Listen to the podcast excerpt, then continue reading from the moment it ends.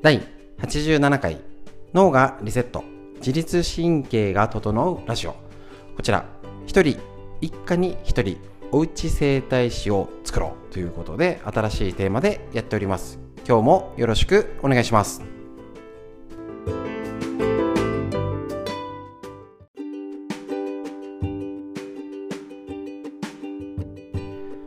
こちら自律神経を整えるラジオは埼玉県本庄市にあります芦沢治療院よりお届けしております。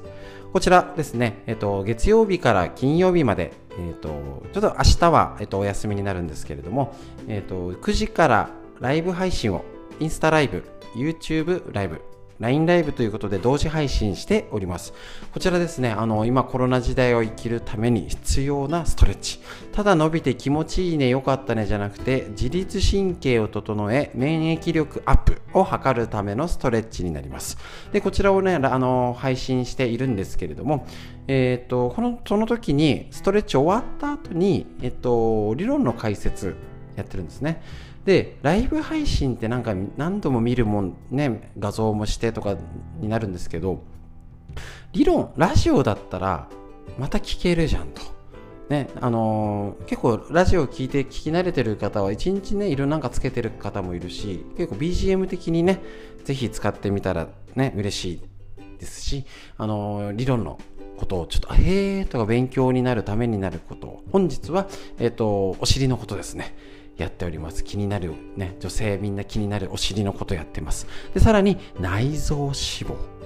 ですね。こちらも気になる内容と自律神経を整えるの。今実践編的な紹介しております。こちらも、えーと、ラジオに収録してさらに自律神経と内臓脂肪については、えーとラジオを撮りながら動画も撮ってるので、えっと、こちら YouTube でも見れるようになってます。で、ぜひね、今週のストレッチもまたいいのいいですので、えっと、ひらがな足沢漢字治療院で YouTube、あのチャンあのチャンネルで探してもらえると、えっと、細かい短いやつもありますので、ぜひぜひいろいろ試してみてください。それでは今日も最後までよろしくお願いします。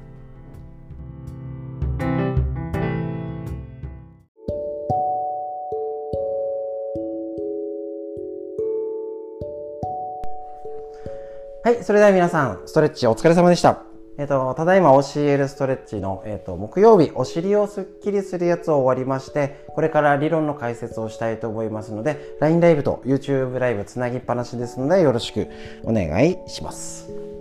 はい、それでは今日ですね、えっと、股関節とお尻ということで、えっと、攻めました。で、さらに今日は、えっと、いつもと違った腎臓系のね、やつを足したのでさらに骨盤が楽になりやすくなります。最初にちょっとそこのお話しするとお尻ねあのお尻の方の最初ストレッチ伸ばしました。それで梨状筋とか股関節を外旋外にする筋肉っていうのを緩めます。これが特に立ったまんまとか座って潰れてるところ。だから結構見落としがちなのは座りっぱなしでお尻を潰してること。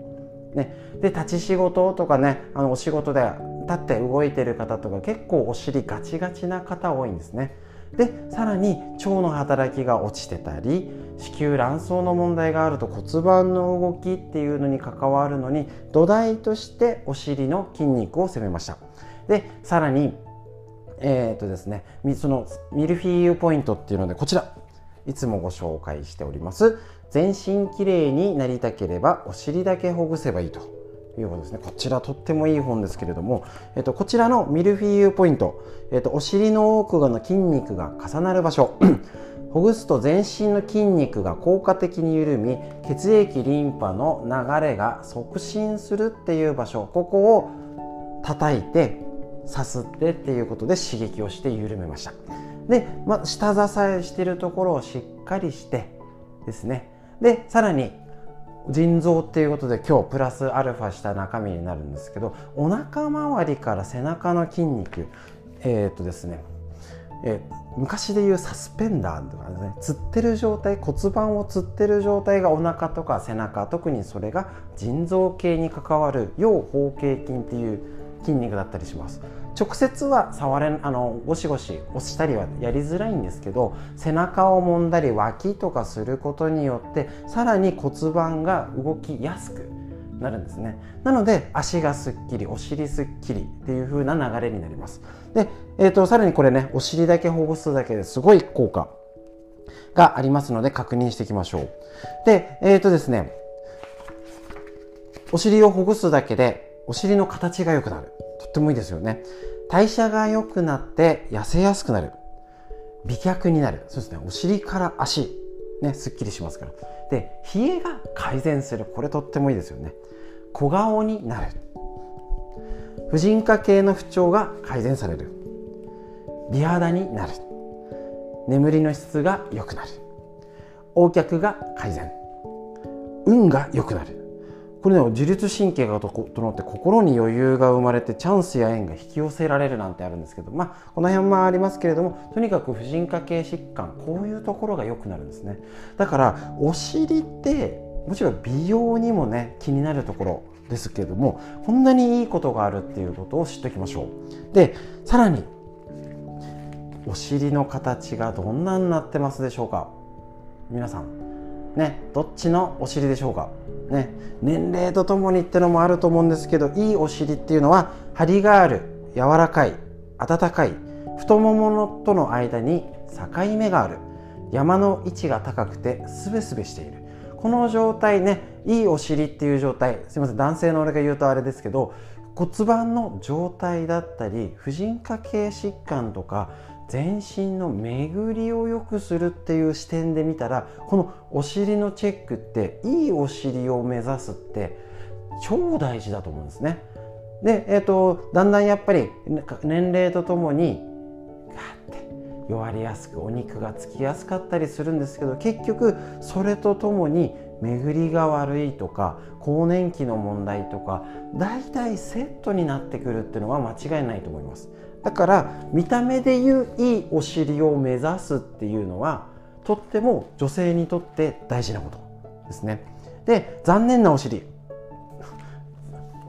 俺じゃないですよ。ここに書いてあるんですからね。残念なお尻というのは硬いふにゃふにゃしている冷たい大きすぎる垂れているそげている。ギュッとね逆にセルライトがある。ザラザラしてるってことなんですね。そうすると結局お尻の循環が悪い巡りが悪いよっていうことで中の問題を表してるんじゃないかなと思います。でさらに美容的に残念なお尻にもなっちゃうよっていうことで結構お尻ってなかなか気にかけなかったりねしっかりあの鏡で見てますでしょうか。見るだけでも意識がいきますので変わってきます。しあのそのお尻の状態で体を見るっていうのは、えっと、新しくテーマになりました。一家に一人おうち整体師ということで、えっとね、ママのお尻を見てあげるっていうね状態になりますし自分のお尻も見たりとか、ね、ただお尻っていうとあれですけどこういう見方で見るんだったらおうち整体師の一つの見方お尻をきれいにすることで骨盤の状態女性の婦人科系疾患の状態を築くことにもなります。だからお尻ケアって超大事ですね。で残念なお尻の種類がありますのでちょっとこちらさっくり紹介します。一つ目あなたの尻はこうなってませんか？お尻の種類でコリ尻ね。多くの人に当てはまるのが当てはまるのがお尻が凝り固まって硬くなってるお尻。長時間パソコンに向かったり座りっぱなしになってるのでお尻の血流が悪い。運動不足で体が動かす機会がないから、えーと、便秘がちになったり。ね。えーと、お尻の形が崩れるのはもちろん下半身の血流が悪くなって足の冷えやむくみ腰痛の原因ということです。大事ですね。で、えーと冷え性。ね、座ってる時間が、ね、冷たいお尻は、えーと、結局座ってる時間が長いとか運動不足が原因ですけどやっぱりこれも婦人科系疾患の不調を招きやすい。猫背や睡眠不足。呼吸が浅い。冷たいものを取っちゃったりっていう冷たいお尻。続いてセルライトのお尻としてお尻にデコボコしたセルライトがある人も座り仕事や運動不足。血液やリンパの流れが悪くなると老廃物が排出されず脂肪細胞に付着して肥大化すると。ですね。でげっそりお尻。ね、お尻はもものようにふんわりとした丸みがある立体的な形が理想的ですが極端に運動不足。筋力が落ちてる。弱い状態だとげっそりに、ね、女性らしさが失われ極端なダイエットしてたり偏った食生活。ねあの変に他で内臓でげっそりパターンもあるかもしれません。垂れ尻最後です。運動不足だとお尻の筋肉が減って細くなるだけで垂れちゃうですね。お尻の位置が下がって太ももとの境目がない。ドキですね。えっと、垂れ尻になっちゃうんですね。普段膝を曲げて歩く癖があったりお尻の筋肉を使わないため垂れ尻を招きやすくなります。ね。普段触る習慣がないと垂れやすくなるよってことなんですね。ということでこのお尻の種類。ねやることでえっ、とここを対策しましょう。だからお尻なんです。このお尻ですね、えーと、お尻には大きな筋肉が重なってるのでそのミルフィーユポイントとかを攻めることによって、ね、下半身の巡りがよくできるし仙骨周りお尻の仙骨ですねの周りには、えーと、大事な血管や神経ツボが集中してたり特に尾骨は全身を整えるポイント。腸や子宮など大事な臓器があるので顔とか、えーと目立つとこよりもお尻を攻めてあげることが何より体のケアになるっていうことになります。なのでお尻からっていうかこの本の題名はお尻だけほぐせばいいっていう風になるのはそういうことになります。結構見落としがちになりますし腰が痛いっていうのと股関節っていう風につながってない方もいますけど普通であったら結構、えっと、整体とか体を扱ってる方は腰が痛いって言ったらうん股関節の動きだよねって見るんですけどなかなか一般的には腰のここの筋肉だったらここ張ったり塗ったりしといてごまかすとかうん早く寝ようみたいな。で結局治らないみたいな状態になりますので是非えーと、単純に腰が痛い足がむくむ、ね、かかとが痛い膝が痛いって時もお尻周りを、ね、狙ってケアする。この見方をぜひ頭に入れてやってみてください。ということで今日の理論解説。お尻でした。超大事ですのでこのポイントを押さえてお家で自分を整体家族を整体してみてください。以上になります。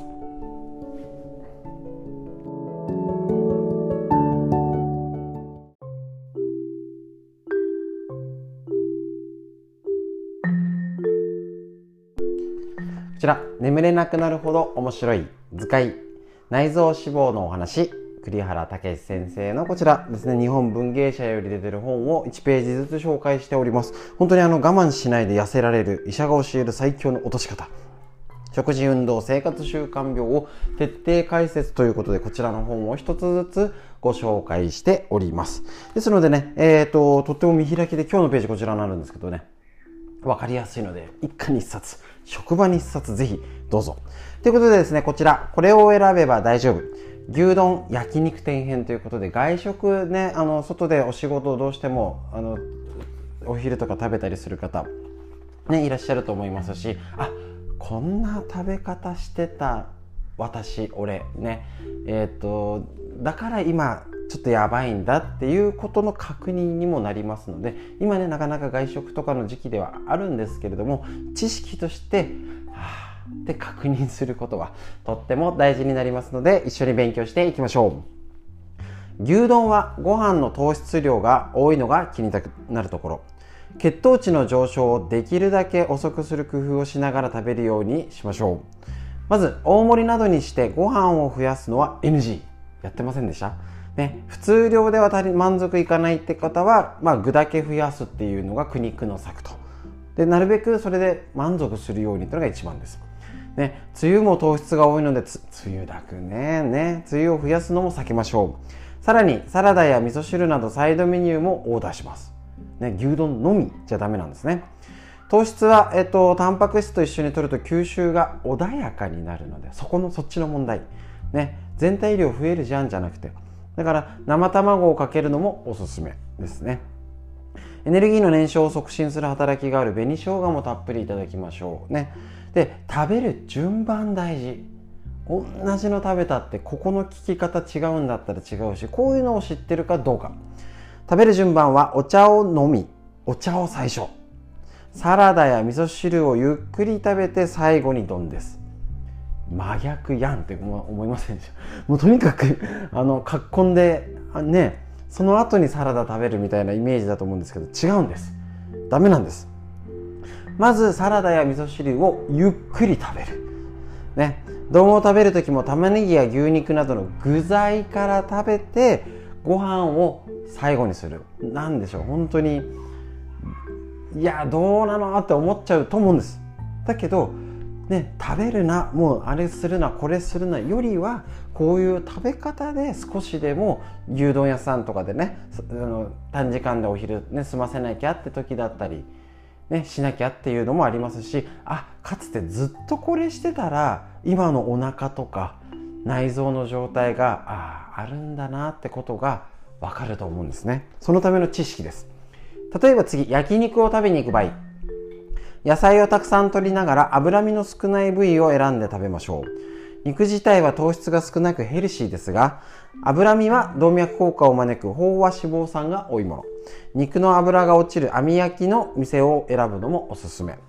ここでも野菜類やスープ類を先に食べ、締めじゃないんですよ。肉を食べるのは後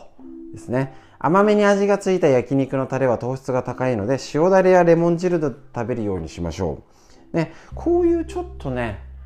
やり方を変えるっていうのもちょっとね大事ですよね工夫。で今はお家で食べるのが増えてると思います。ただ牛丼は食べないか。でも冷凍でもあるんでね。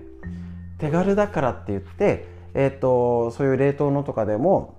済ませちゃうんじゃなくて冷凍食品とか他もそうですよね。あくまでこれが一つの例だと考えると他で食べる時も野菜とか味噌汁とかを飲んでからお肉とかを食べて糖質は最後、ね、でこれも慣れです、ね、なんで今牛丼かっこんじゃったの？慣れです。習慣です。であのね。習慣をやめるとかの方が大変ですけど新たな習慣入れる方が楽ちん。脳はね。なので先にとにかくまずお茶飲んで野菜食べて味噌汁。ね。やりましょう。生卵とかのタンパク質。で焼肉を食べる。で家だと網焼きとかできないですけど例えば焼肉のタレを使わないでポン酢にする。ね。いいですよね。ポン酢にするとかちょっとあのうちなんかもあのニンニクの刻んだやつとかと醤油とごま油ってちょっと足して自分であのアレンジして作る。っていうのもありですし大根おろしとかしそとかとかのと一緒に合わせてお肉を食べて消化吸収良くしてヘルシーにするっていう工夫も大事だと思います。ただ順番は絶対にやってみてください。気をつけましょう。順番。ね。とっても大事なことを勉強しました。内臓の脂肪の話以上になります。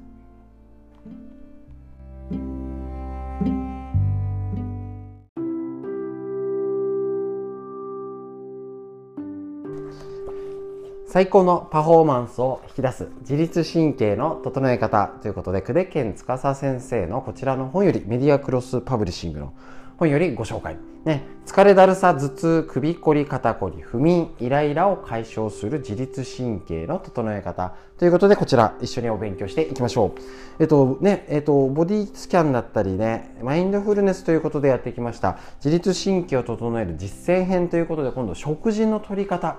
本当ねいろんな角度でね攻めてるので本当に勉強になりますね。1つ目えっ、ー、とですね3つあるのか結構ありますね。はい。食事の取り方でここまで変わるよってことです。自律神経は消化吸収にまつわる全身の器官の活動と相互に影響し合ってます、ね、食事をとると副交感神経が優位になり消化活動が促進されます。逆に交感神経優位の状態だと消化活動が抑制されます。このように食事と自律神経には密接な関係があり、食事の取り方によって自律神経は大きく左右されます。ね、えっと、ということで食べ方がとっても大事だよということで基本一定の時間に腹8分目をゆったりと結構ね時間だらだらになったりねあのー、今リモートワークで家でやってるからなんか逆かえって悪くなってるって方もいますよね。食べ方基本になります。急いで食べない。ゆったり落ち着いて食べることは副交感神経を優位にしてくれます。大事なことはこんなのね急いで食べない。当たり前です。よ急いでよ、ね、バーって食べるよりゆっくり食べることの方がいいみんな知ってるんだけどそれが自律神経と関わってるってことの意識があるかどうか、ね、ポイントです。ね、唾液、えーと、よく噛むことで唾液が分泌されるので消化吸収の促進や病気予防に役立ちます。血糖値の上昇も防ぐよ。なタイミングとしたらなるべく一定の時間にとる、ね、食事消化器官の活動は体内時計に影響を与えるので日中は交感神経優位。夜は副交感神経優位という自律神経のリズムを保つためにも食事は一定の時間にとるのが望ましい。ですね。で寝る3時間ぐらい前には夕食を食べ終わると、ね、食べるようにしましょう。食べてすぐ眠るとね胃腸の負担が大きくなるよっていうのもあるし自律神経を乱すってこと。知っておきましょうね。で食べる量は、えーと、量よりも質を優先させ腹8分目。お腹いっぱい食べるよりも美味しいもの栄養バランスのいいものを味わって食べるのがいいよ。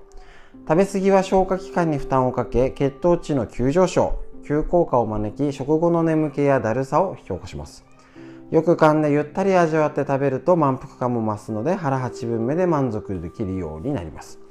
一定の時間に腹8分目ゆったりとがポイントになります。ねえーと、こちらの先生がね体験談で私自身急いで大量の食事を書き込んで食べるような食事は食食後の眠気やだるさイライラ消化不良などを起こし仕事効率を大幅に下げてしまうという実感しています。ねそうなんですね。ある私の場合ある程度小腹が空いてるぐらいがベストである程度の空腹状態が続くと空腹があまり気にならなくなります。そうすると集中力が上がりいつもの仕事効率を100とすると130から150ぐらいになる感じがあります。なんですね。この辺の集中力っていうのにも関わってくるのでやっぱりね何でもかんでも内臓脂肪の方でもやってますけど食べ過ぎが良くないし急いで食べちゃダメだしやっぱリズムよく安定して食べる。でまたプラスアルファ内臓脂肪の話の方の食べ方のをプラスアルファすると結局内臓脂肪にもいいし自律神経にも影響があるってことを勉強になりました。ね、それをね知らないで要はいや別に急いで、ね、よくよく噛む、ね、ゆっくり噛むの知ってるけどどうしても急いで食べちゃうし別にいいよそれっていう方は自律神経が乱れちゃうよねってことを OK とよしとしちゃってるっていうことになるのでそれを自分で選ぶならいいんですけどなかなかね本当は何とかしたい。だからこういうのをちょっとねお勉強してうんだけどちょじゃあちょっと頑張ってみようかっていうね一歩になればと思います。是非お家で確認実践してみましょう自律神経のお話でした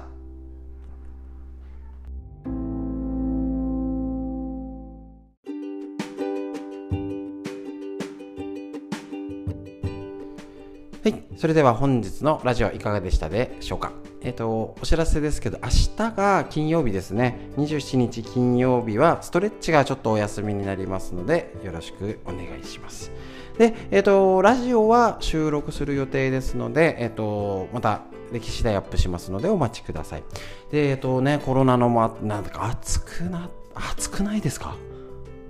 ねでまたコロナのもなんか心配な状態で続く中うちなんかね明日から学校が始まって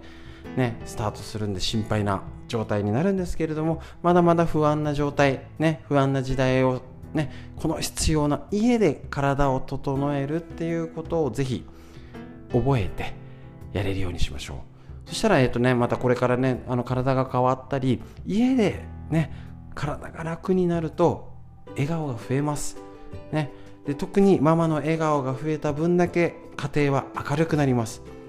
逆を考えれば簡単ですよね、はあ、ため息ついて背中丸まってね。暗いいいお家だったら